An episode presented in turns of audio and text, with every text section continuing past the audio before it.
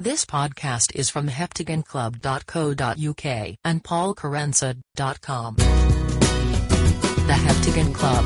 Heptagon Club. Heptagon Club with Paul Kerensa. Seven guests, seven corners. On this week's show, What? Yeah, it's good enough for me, but not for you. We went on stage in a dressing gown. Mongol hordes. Have you ever ran with a horde? I have. That's a bad bunch. Follow me and everything. Come on, there we and go. your host, Mr. Paul Kerensa. Hello there, thank you, welcome. Podcast 14, here we go. We have had a summer break. Hope that yours uh, was, uh, well, existent, I suppose. Um, ours wasn't really existent as a, as a summer break. We went to Cornwall for two and a half weeks, which was nice. I thought I would work remotely, and I didn't remotely work. I think it's probably fair to say. Well, I did a bit. Well, so not going out. Uh, next series uh, is, is underway. That's uh, all good fun. And also some currently top secret writing for a show which will be on just before Christmas. Uh, but yes, our, our Cornish summer was mostly rainy, which is hardly fair. And then, of course, late August came and September and all that sort of stuff. And then uh, I went into hospital for a few days. Uh, I, I won't go into vast details here, but if you are interested, I've done a pause for thought on Radio 2 about this very thing just last week. So you can find that on my Facebook page if you fancy, but uh, details there, not here. Let's just leave it at that. But um, but we do get a bit medical uh, on this episode of the podcast. Uh, we've got storyteller Becca Baron uh, with a story about some surprise surgery in Bangkok, which is and it's not a risk if you travel there, I promise you that. Uh, we've got comedian Carl Donnelly, uh, not just any comedian, but Chortle Comedian of the Year, Carl Donnelly, that is. Uh, he's talking medical stage attire. Oh, and what a perfect time to mention my slightly medical one man show, Navelless Gazing, which is in London this very weekend. So if you are quick and listening to this early, uh, and, and also if you are in shouting distance of, the capital, this Saturday, 23rd of September, at the fabulous Museum of Comedy. Uh, I realise that most of you won't be listening to this on the week of release. So let me also say that I'm at Liverpool Comedy Festival next week, uh, Tuesday 26th. Although I, I realise also you're unlikely to listen to this by then either. Uh, I've got Nottingham Comedy Festival uh, in November as well. That's currently the last date for Navelless Gazing, which is in November the something. But the show will certainly be in the back pocket for future use if demand is there. So uh, the show got five stars at Camden Fringe, which is very nice. Uh, in the Open Door Fringe Review, which I'd, I'd never heard of, uh, but now it's given me five stars. It's my favourite publication. Um, and they don't give everyone five stars. I, I did I did do the research on that just to make sure it's not one of those eBay delivery ratings where everyone gets five. But yeah, Museum of Comedy this weekend with funny man Rob Thomas. Book online, museumofcomedy.com, and it's a beautiful place. Regardless of my show, if you ever listen in the future, get to the Museum of Comedy. You can actually see they've got Del Boy's cap, Steptoe's toe or whatever, I don't know, but they've got comedy artifacts uh, through the years, so I would thoroughly recommend coming early and looking at those. Back to the podcast. Speaking of museums and indeed of comedy, uh, we have a wealth of museum like knowledge this episode for you, largely from comedians as well, but we've also got a few muggles thrown in as well. We've got Dominic Frisby bringing his financial know how. We've got Erich McElroy on how to be a TV pundit, radio producer Chris Byland uh, on, well, radio production. If you don't know the podcast, we have seven guests a week in seven corners of this pseudo club that we find ourselves in. Um, oh, and we have a star guest as well each time, and this time uh, from our live show, the fantastic Tony Law. Now, uh, he's up uh, right now. There is a brief early swear, which I've covered with a strange noise. So if you hear that, just get past the siren and, uh, and we'll move on from there, shall we? So we trailed Tony last week. If you don't know him, he's a fantastic freewheeling Canadian comedian, so expect anything. And last time he was just telling us that he'd been reading a fine history book. Oh, did I mention, by the way, that I had a new book out last week? Hark, the biography of Christmas. Well, more on that coming up. I can't do all the plugs straight away. It's it's rather rude, I know. Uh, but yes, right now, Tony Law. He's been reading about the history of the Silk Road. Yeah, I just want to say Silk Road. I like it. Like me, Genghis Khan is responsible for the modern world. Him more, me, me a little bit less, but uh, I know little about the Silk Road, but I presume it's something to do with conquest and commerce. Is that about right? It's all in there somewhere. Is it sort of mostly just commerce. Okay. Mostly people wanting good stuff. and then taking it maybe? Yeah, and finding a way to get it across. And everything was closed up till Genghis kicked the doors open. I think we'll all agree he did Yeah, that. yeah, yeah. Uh, the Mongols. The Mongol hordes. Have you ever ran with a horde? No. I have. That's a bad bunch. People are worried about the, people are worried about the gangs around. You know, that was the gang, the gang.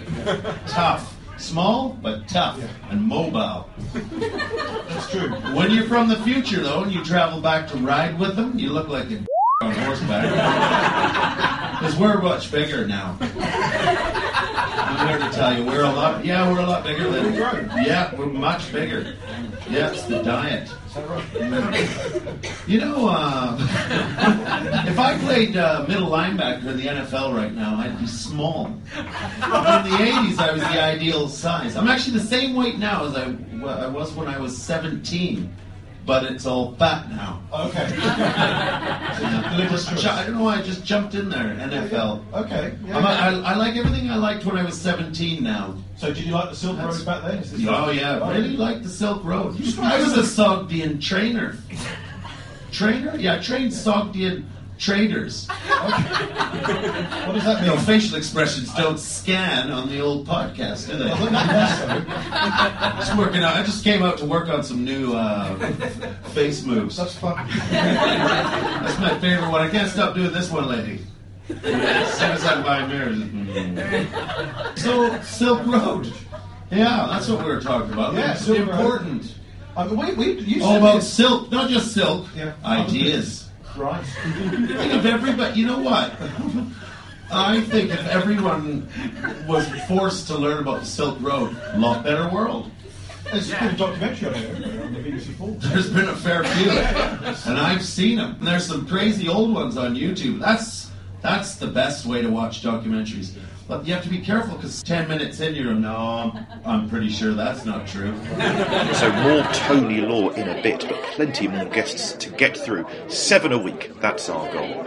Uh, so Tony's been here before. Let's also uh, welcome back another comedian who's been here before, a man who knows all about money. This is Dominic Frisby. you know, it, society's always going to be une- unequal, unequal because no two people are the same. And you know, even within a family, there's inequality. Inequality is inevitable. If you want diversity and variety and everything else, inequality is inevitable. But the financial inequality that we are going through at the moment, the wealth inequality, is unprecedented uh, in in in the history of the free world. Obviously, if you include slaves and so on, it's not. But in the history of the free world, it's almost unprecedented. And so much of it is a consequence. And the biggest one, of course, we have in, in the UK at the moment is the wealth inequality who owns a house and who doesn't is the single biggest divide. And that is purely uh, on the basis of when you were born. In other words, when normal people could afford a house and when they no longer can. And house prices, people think house prices are caused by lack of land. Actually, house prices are caused by um, a failing system of credit. It's the amount of credit in the in the in, in house prices that have pushed them up to these ridiculous levels. If there was no credit in the housing market, house prices would be di- di- directly uh, um, relative to earnings to what people earned. And but because the invention of the mortgage and then all these ways they found of putting credit into the house housing market, that's created this thing where anyone under the age of thirty can't afford a mm. house, and anyone over the age of forty is, you know, has probably mm. got a nice one within mm. things. So yes, so it it monetary policy is the, the the failings of monetary policy, the injustices and the incompetence of monetary policy have led to the rise of extremist politics. I see. Wow. Well, I, I didn't expect to get that from. Uh, well, uh, but to be honest, I'm financially all over the place. You shouldn't And- be though, because you're a bright young man. Well, in theory, in th- I should be. I, I, I should be more interested in it than I am. I should be. I should be looking at the stocks and shares. I look at the you know the week and go, oh, that's that's going up, Yeah. and that's going down. I should buy some of those or sell some Yeah. of those, whatever. And of course, you never do. Speaking of money, money, money, we've had actual donations. Uh, thank you so much uh, for those. Uh, a big thank you to Anna and Chris Gramstad. That's fantastic. Uh, you are gold star superstars and super supporters of the Heptagon Club. Guests of honour, indeed. You have no idea uh, the warmth and joy it is to see a donation ping into my email inbox from strangers as well, and that's always encouraging and lovely and brilliant. So we thank you for that. That just means that people enjoy the podcast enough to dip into their pockets, and that means that we'll keep making more. We have to. You've invested now. So if you would also like to donate, heptagonclub.co.uk, click donate, and you have no idea the smile it will bring to my face uh, when I get a little notification that someone has done that. You can also click the Patreon button, which is the top right of heptagonclub.co.uk, if you would like to give something regular, and for that you gain bonus treats and things and rewards and all that sort of stuff. But any donation, 5, 10, 20, 2, 200, 2,000, 4, whatever, all welcome. And also heart meltingly appreciated. I cannot put it into words. Uh, so this podcast does cost in terms of kit and travel, so we thank you for that. Um, I thank you to uh, to what I will call a, a mystery donor uh, for now uh, for a, a very generous sum, and we will um, probably say no more than that. Between me and him, we sort of know that we kind of came to some arrangement where I did not take that entire generous sum because of other reasons, but it was very uh, um, delightful and and generous and kind and benevolent and beneficent. Is that a word? It's a word. I don't quite know if it's right for this particular context. But anyway, if you are listening, mystery donor, and you want to be demystified and un- unanonymized, is that that's I'm making up words left, right, and centrified here. Anyway, I will gladly um, reveal your name on a future week. But for now, I will play it safe and just say thank you, mystery person. You are very kind. You know who you are. You have paid a price of which I am blushing just talking about. But anyway, um, so money is very embarrassing subject matter. Thank you for uh, demystifying that. Dominic Frisby, our previous uh, money guru guest there, he'll be returning uh, with more talk uh, on, on, a future episode as well.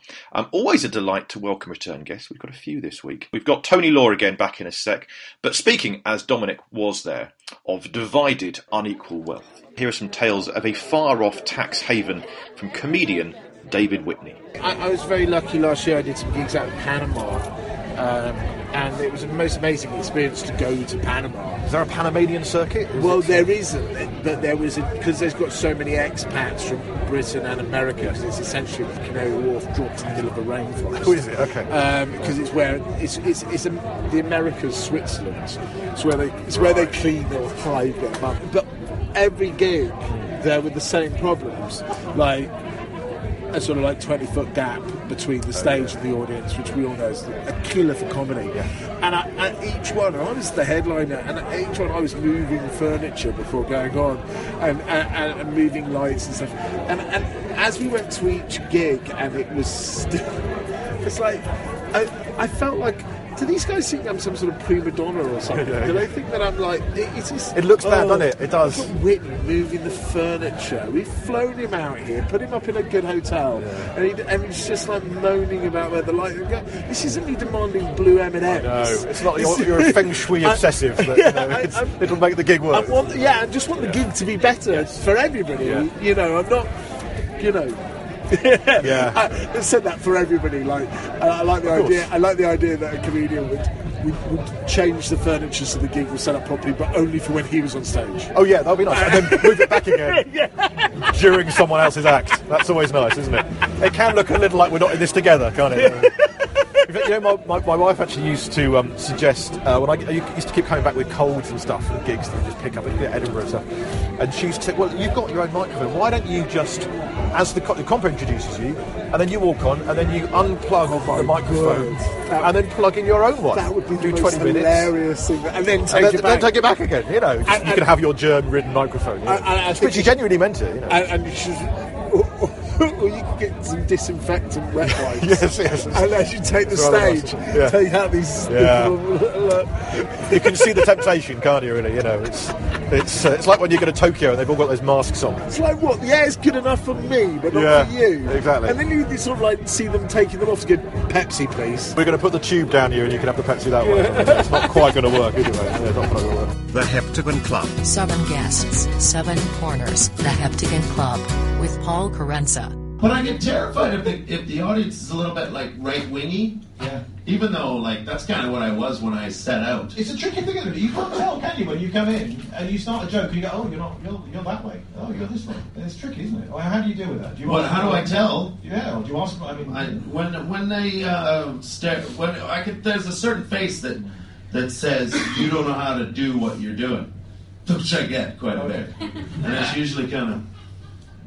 I have to describe another facial. Get that. As soon as I see too many of them, I just look down to the. And you can just say, and I, I want to shout to them and go, just open your mind for a minute. It'll get good. And then I go, I wish you were a video podcast. Podcast. That would be nice. Am I right? So Tony Law is a man who changes fashions every year or two on stage. I don't mean he changes on stage. That would be rather revealing. But he does ring in some on-stage haute couture changes, shall we say that much? So here is another comedian who does just the same. In fact, he brings in new styles to stand out as a stand-up.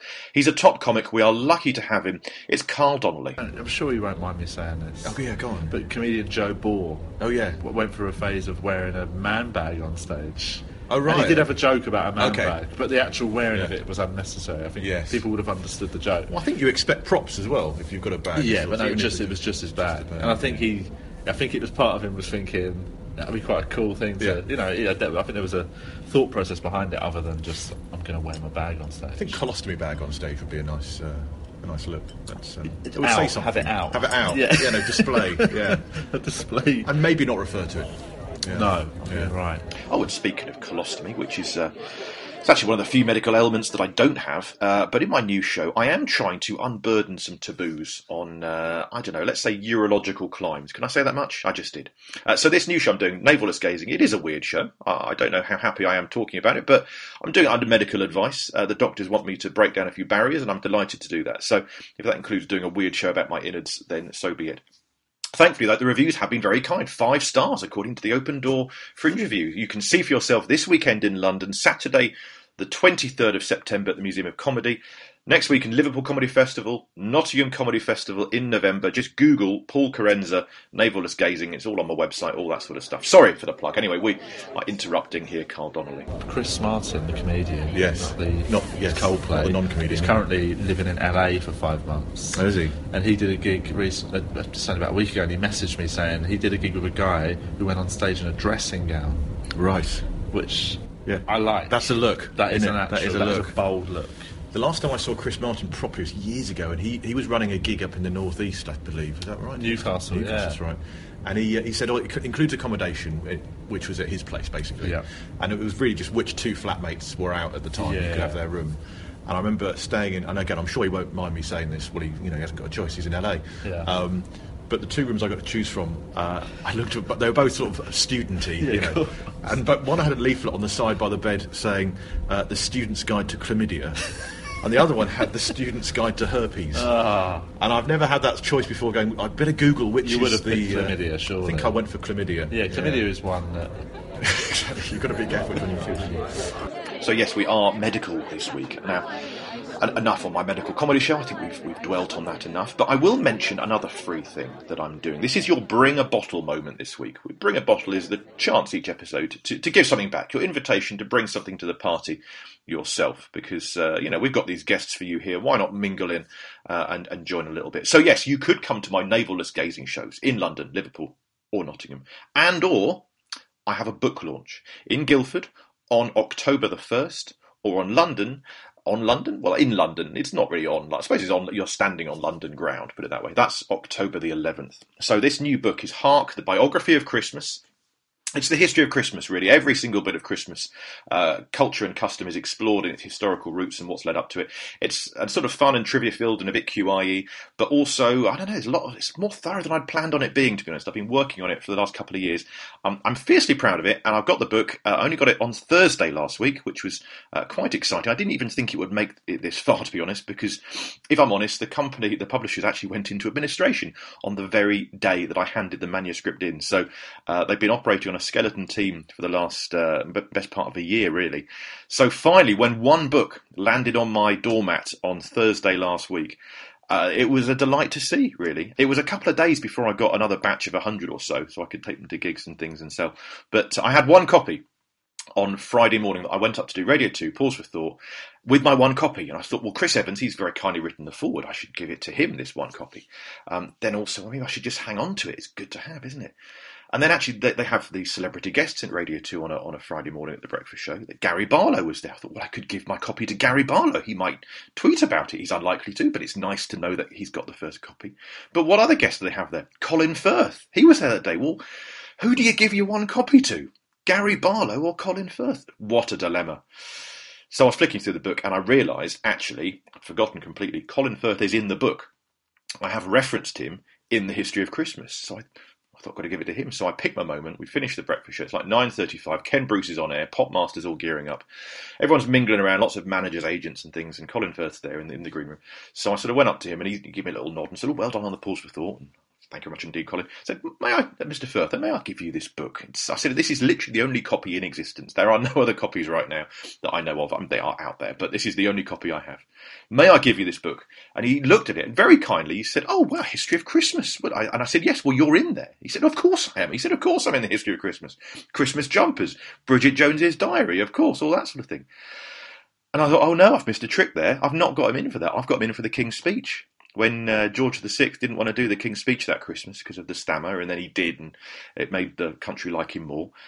So, um, yeah, Colin's there reminding me that actually, he, well, he seems to think that he has this role as as the king of Christmas jumpers. I suppose maybe he did. I've, I've sort of put it down to Val Doonican, Andy Williams, and Alan Partridge. But um, Mr. Trick, something to revise for the second edition, perhaps. Anyway, more copies have arrived. I will be launching the book on October the 1st in Guildford. Why didn't I get Colin Firth as a guest on this show? That's what I should have said to him. Should have said, forget the book, Colin, speak into this, be a guest on our podcast. That would have been very nice indeed.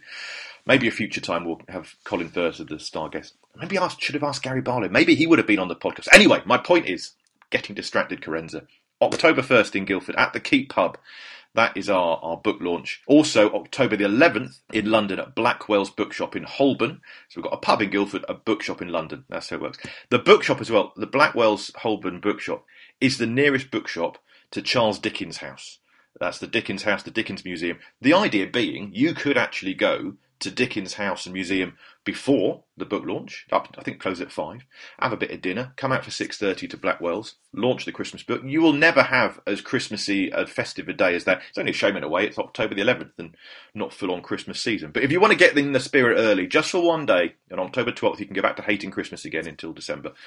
But October 11th, if you fancy coming out, it's a free event, right? So it's open to everybody, open invite, but you need to be on the list because both in the Guildford place and the London place, space is finite. So email hohohumbug at gmail.com. That is hohohumbug at gmail.com. You can be on the free list, you can bring people, you just need to let me know for numbers.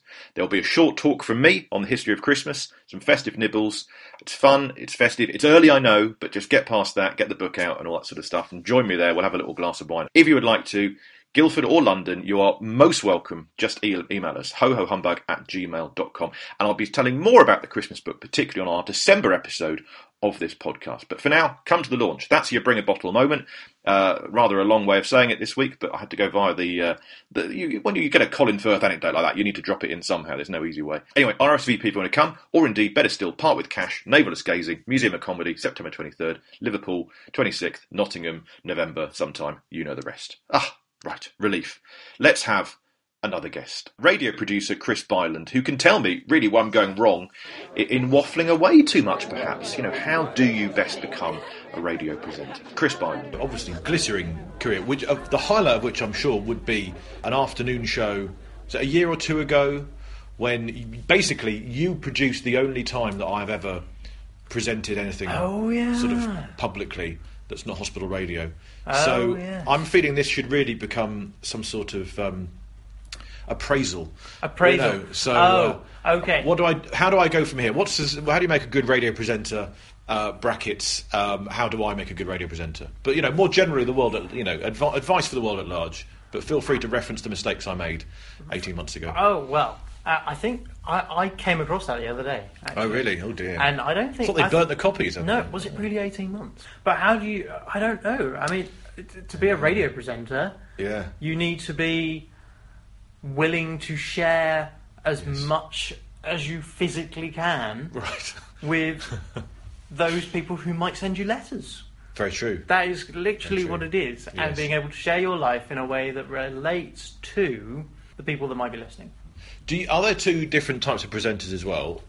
Uh, this is how I see it in my head. Mhm. The ones who, I don't know, operate the deck, run the thing, Hmm. know know what buttons to push, basically, Hmm. and the ones who don't, and who just turn up and say things, and other people push the buttons and make it all happen. Uh, it depends on the radio station. Right. Firstly, uh, there are some radio stations where the latter would Yes. happen. Indeed. Uh, mainly the BBC, where someone will press buttons for you. Yeah. And then a lot of radio stations now, presenters also have to be producers.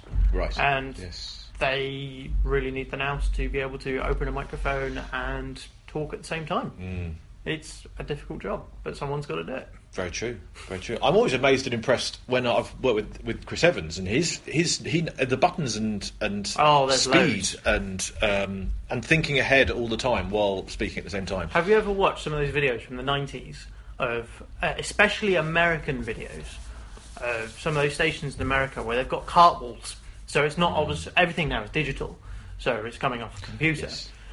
Uh, some of those stations in America were playing things off of cassettes, Mm. they were playing them off of, well, uh, carts. Yes, I remember the carts. Uh, yeah. and, and to some point, vinyl. Mm. And amongst all that, you know, adverts were coming off like little cart machines Mm. as well.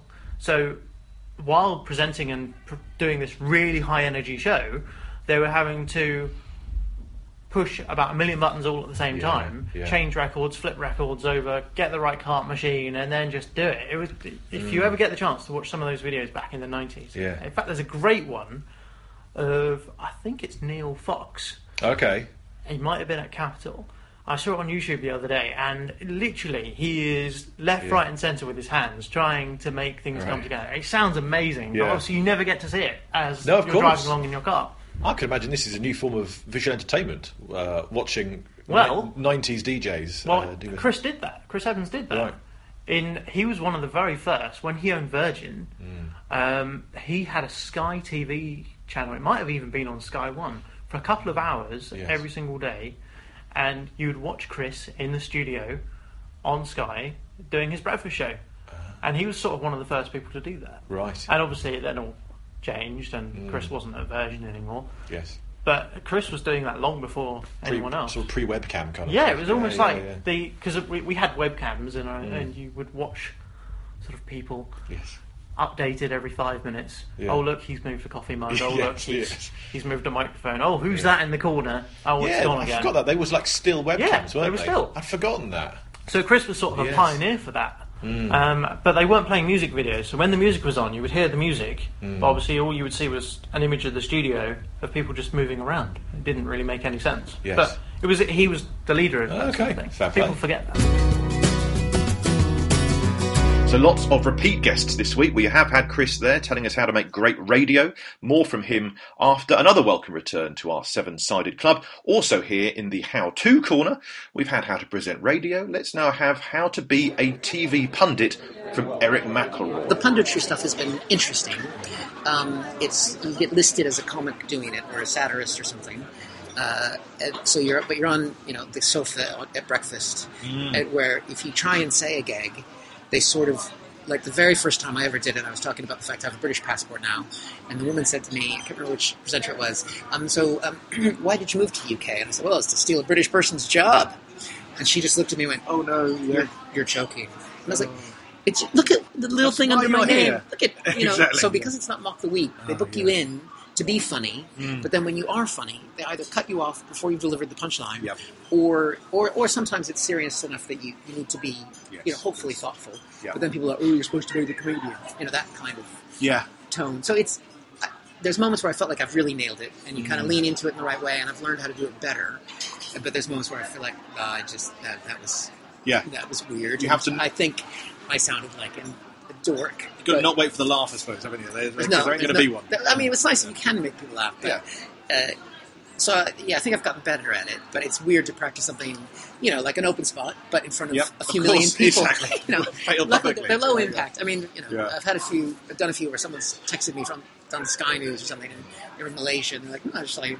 Oh, nice. it's There you go, I was that's on good. TV in Malaysia. There you go. That gets you you more, uh, you know, more, more, more profile and audience than 2 a.m. at the Invisible Dot or Exactly. whatever it is. But um, Yeah. but, the, but the, what I have, there is a punditry circuit of people that that's what they do because Wow. these things do pay a tiny bit of money. Yeah. And um, not it's not as much as one would think, but uh, but you get a bit. Of, and but there's people that are like that's their like I bet one person. This is I mean this he kind of makes Mm. A the job, living off Yeah. of Wow. doing pop ups on Sky and a So I little know BBC radio and that kind of thing. There's like yourself, uh, Kate Smurthwaite, obviously Yeah. son, Um, and um, I did hear that um, Katie Hopkins was doing all right from just doing those, Oh, like yeah. doing like five, six a day. Yeah, and yeah, yeah. You can, that can be your job. Yeah, that's it. And um, I mean, if you if you can bear being Katie Hopkins, Yeah, I know, yeah, um, it, uh, she's she, But then, of course, that will generate her own, uh, you know, opinions, which Yeah. kind of so we can blame the punditry circuit Yeah. for creating Katie Hopkins in many ways. Yeah, I think Um, so it's, it's I don't want to get pigeonholed in that because I'm Yeah. not an. I think some people have gotten into it and become more of an activist than comedian, and and I and I, I want to still be much on the comedy side. So if I I don't want to get stuck in it, but at the same time, it's interesting talking about what I'm inter- I care about, and and if when there's money in there, that's obviously Great, nice. That makes my wife not look at me with that. Yeah, it's when they call up and say, uh, you know, it'll be 6 a.m. or 7 a.m. Can we speak to you at this thing? And Yeah. Can we come and do this? And then you think it's a bit of an early start for, for zero pay, but if they pay Mm. us suddenly, okay, we can make this work. You know, can justify everything Yeah. else. Um, so, because I would imagine you've gotten some of those calls for being kind of a, a, a Yeah, comedian I've done. I would imagine is that the particularly for a very specific yeah, angle. and particularly Sunday mornings, Yeah, uh, right, either Sunday morning radio shows Okay. or the occasional Sunday morning BBC one, whatever they have. Yep. You know, they have an Earth show or big Mm. questions and stuff like that. And uh, yes, I've done the big questions once or twice, which is you know going into this, but it's one of those bit like question time. They go, "We are live from Glasgow," Yeah. so it's that crucial question. Whenever they say, "Can you be on the big questions Yeah. this Sunday?" Where are you? Yeah. Orkney? no, I'm sorry, I cannot do the double up. Yeah. Because of course they never realise that I'm gigging the night before somewhere. Yeah. So I'm gonna get back at two o'clock in the morning from Barnstaple, Yep. and then I've got to try and get to work. So you know, Yeah. um, Yeah, yeah, you know, tricky. Doing BBC Breakfast sounds fun, but it's in Salford now. Of course and there's is. nothing wrong with Salford or the north of England in general, but I live in London, and Yeah, so that means you've got to go up the night before Yep. and you know get up early and everything else. But to to be on the sofa for two minutes, Yes. I mean, Two minutes. That's it. Bye well, again. it's like yeah, two or three minutes, Yeah, and, then yeah. You're, and then you're done back on the train. So you know, but that's Yeah, most that's- of our life as comedians. That's is punditry. traveling. and That's what they say. punditry. It's that old catchphrase. That's punditry. yeah, exactly. Chris Byland. I used to be a football coach. Did you really? Yeah. What did you? Who, who, what did you coach? So I coached youth football for 12 years. Right. Okay. I didn't have a child, Right. but Well, that's not a prerequisite for coaching the No. children, is it? No. no, but I was quite young, and I was Right. one of the few people because most dads get into it because they are. Oh, that's true. Yes. you know, you get Yeah. your son for free, or Yes. daughter in this Yes, case, of or, or course. whatever. But the sheer comedy, in, because you are a, a innocent bystander, Yes. effectively, um, you have no bias towards anyone, Right. and the sheer politics of football on a Sunday morning Mm. between a group of eleven-year-old kids. The eleven-year-old Oh, kids are fine. Yeah. Yeah. It's the parents. parents. It's the parents. Yeah. Yeah. Yeah. I imagine. Parents are, are nasty. Presumably, getting into it a little bit too much, uh, not realizing it's just a game. Yes. All that sort of stuff. All of that. Yeah. Yeah. and they will literally hammer you for anything Mm. like not enough oranges Yeah. why is my son not playing and generally shout abuse Yes. at you Yes. Did you coach any uh, David Beckhams or anything? uh, Who, who, Um, or you I don't did. know, of course. I they- do. Oh, you do. I do. Oh, so two of my players went on Really? to be professional, Okay. which is quite nice. Very good. One of them went on to West Ham. Okay. I've heard of them. They're they're kind of cool. They're good. Uh, well, but I saw the Beckham Right. Okay. Gigs, Scholes, era. Yeah. I saw the Era. Era is a great one. Yeah. Yeah, Yeah. definitely. Brilliant play. Uh, I saw the '99 season, Right. but the problem I had was I saw them win everything, and I was only. I must have been like 10 or 11. Right. No, I must have been older than that. Okay, I was doing my yeah. GCSEs. Yes. How so- would you do G- Well, you would have been advanced if you were doing them at No. 10 or 11. Yeah, So well, I'm not that clever. 15, 16. I yeah, would 15, imagine. 16. Yeah. So I I had the opportunity to go to the Nou Camp, then watch the final. Right. Uh, Barcelona, Yeah. Bayern Munich, Manchester United, and my mum wouldn't let me go. Well, you've got your GCSEs to do, haven't Well, you? this is it. And we watched it on TV at Mm. home, and she said to me, uh, about 88 minutes, bearing in mind Manchester United losing 1 0, Mm. she said, Oh, I bet you're glad you didn't go all the way to Barcelona now. Yeah. As the which point, of course. two minutes later, Yeah. a goal, Yeah, well, and then another goal. this is it, You never know. You never know which will be the next 1966 World Cup final that you know you have to be there. Yeah. The most annoying thing is I failed my geography exam the following day. So even if I had gone, it wouldn't have made any difference. Well, I was going to say, if if if the subject you're meant to be studying is geography, then surely going to Barcelona might help. That's It- a place. It would have helped. Isn't I it? would have learned no Spanish. yeah, I would have learned nothing about tapas. It's But something, as long as you know, if there's a question in the thing, you know, what is the capital of the Barcelona region of Spain? Barcelona, obviously. Obviously, then you would have been, Barcelona. you'd have been there for that. All right, there was Chris Byland. And uh, our last guest this week is a newcomer. We've had lots of repeat guests. We love a newbie, though. Uh, so, from our live show earlier this year, we are delighted to welcome a bona fide storyteller. Uh, she co runs the 10 by 9 Story Night in Balham. I've done it, it's a fantastic night. If you're interested in storytelling and you're in South London, get to Balham for the 10 by 9 Story Night. So, Becca Baron, this is, she brought us this true and quite medical tale. So, be warned, here's Becca Baron. I know far more about my insides than I ever thought I would. It's 2009, I'm 22 years old, and I'm travelling through Southeast Asia. Done Cambodia, done Vietnam, I'm about to take on Laos. My travelling companion is my good friend Dan. Key thing to know about Dan is that he looks a lot like Harry Potter, and so we got hounded pretty much everywhere we went. And this, this kind of drove him crazy. Um, and what I would do to help the situation is tell the people around us that he had, in fact, been Daniel Radcliffe's stunt double in the first three films. So was, to all intents and purposes, Harry Potter. We get to Laos and the town of Vang Vieng.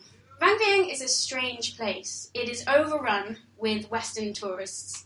And this phenomenon of friends bars has popped up um, to cater for all these tourists. So there are these bars that just show friends 24 7.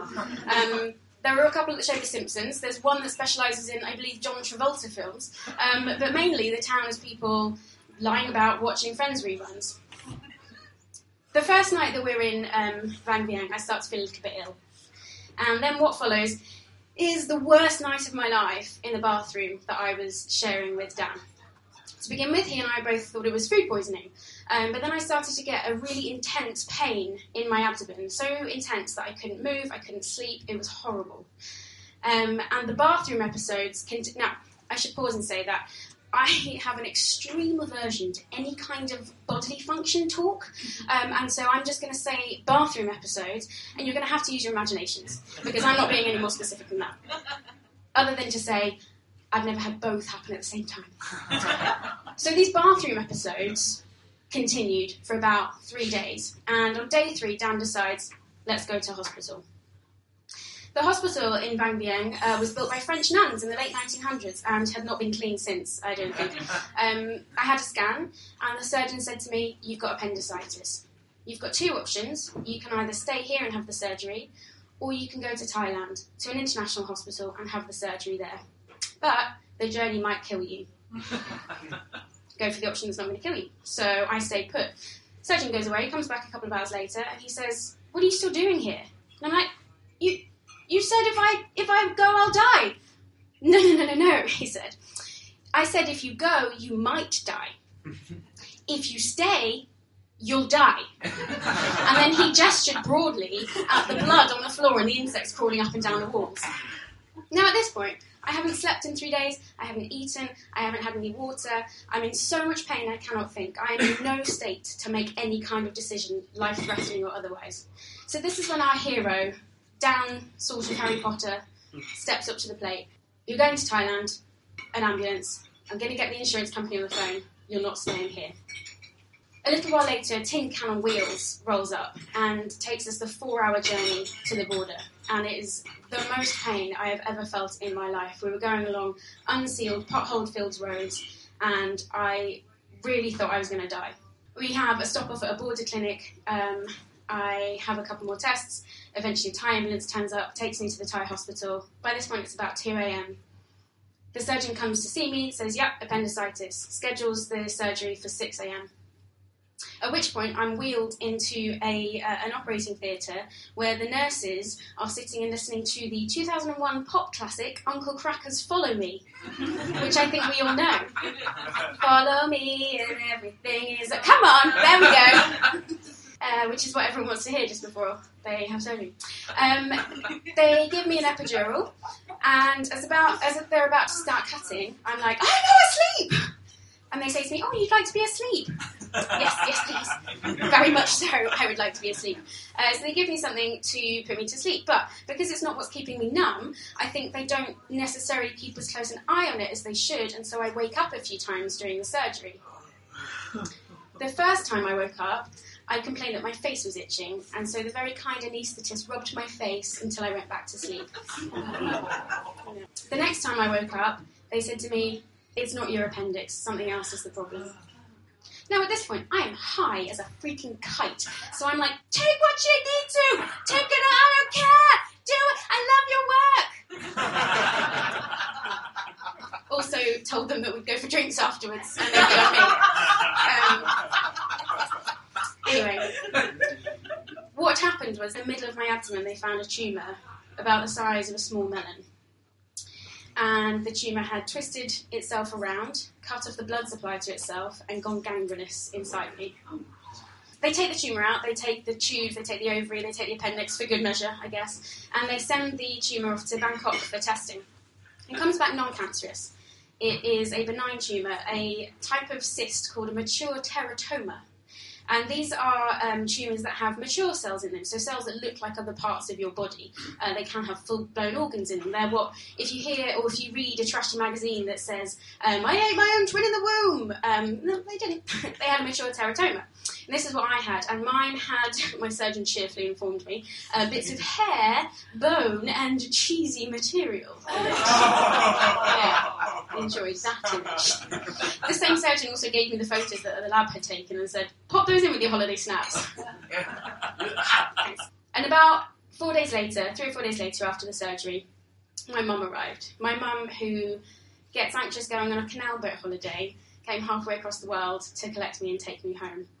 And never have I felt such relief. They say that travelling is meant to change you. Fairly sure they weren't talking about leaving organs behind in your country of choice. So Becca's Storytellers Night 10 by 9 Balham has details online. Thank you, Becca, for sharing. Some may say oversharing, but I like to be thinking that is definitely just good sharing. I was listening to and not wanting to listen to. Like I wanted to listen to the human aspect, but I didn't want to get a visual on the on the unit there. Uh, it's an interesting one, isn't it? Doing a talk, but it's quite medical, and I'm working out at the minute. I'm testing out on stage how medical to get.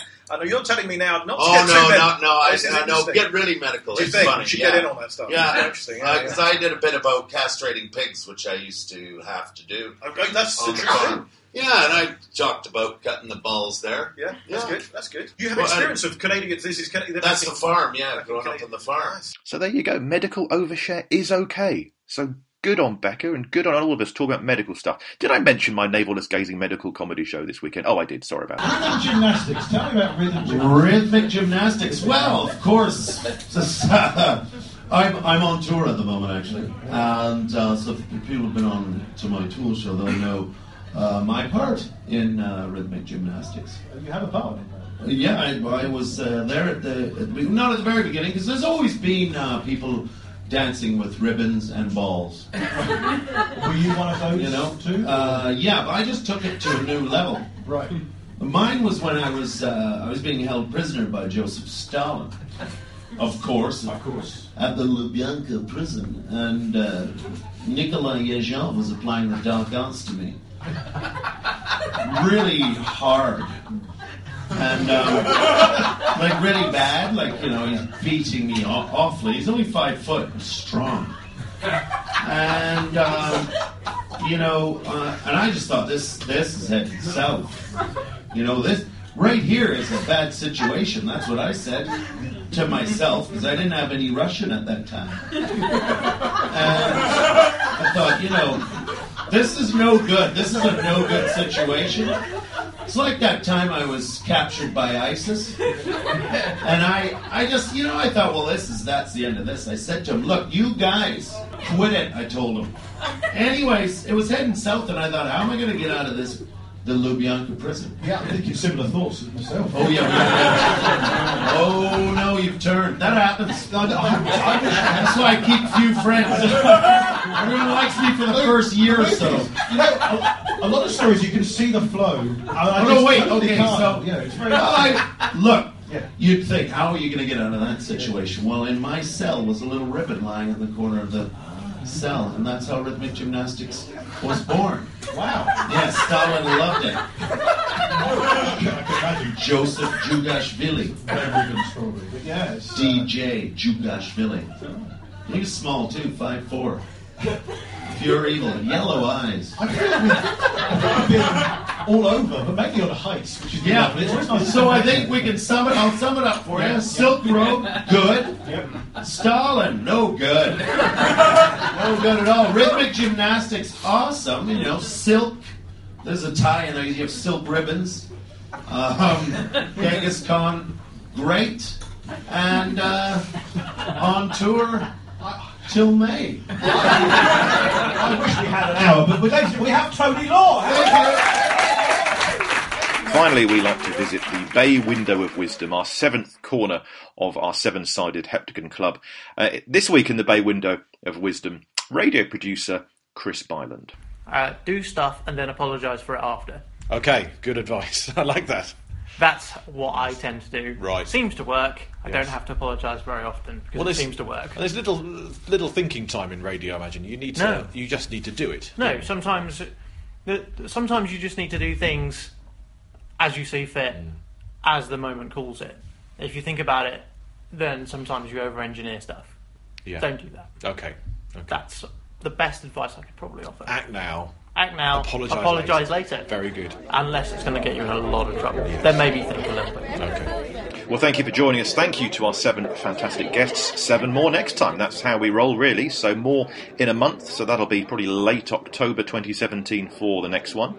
Thank you to Rob Halligan for this fine music. And thank you to you if you managed to come to my solo show in London, Liverpool, and Nottingham, or the book launch in Guildford or London.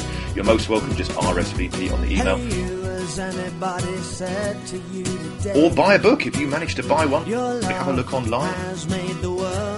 Hark, the biography of Christmas. It's out there for the buying. More on that next time. Do donate if you wish. People have to the podcast, and I love them for it. Rate us on iTunes.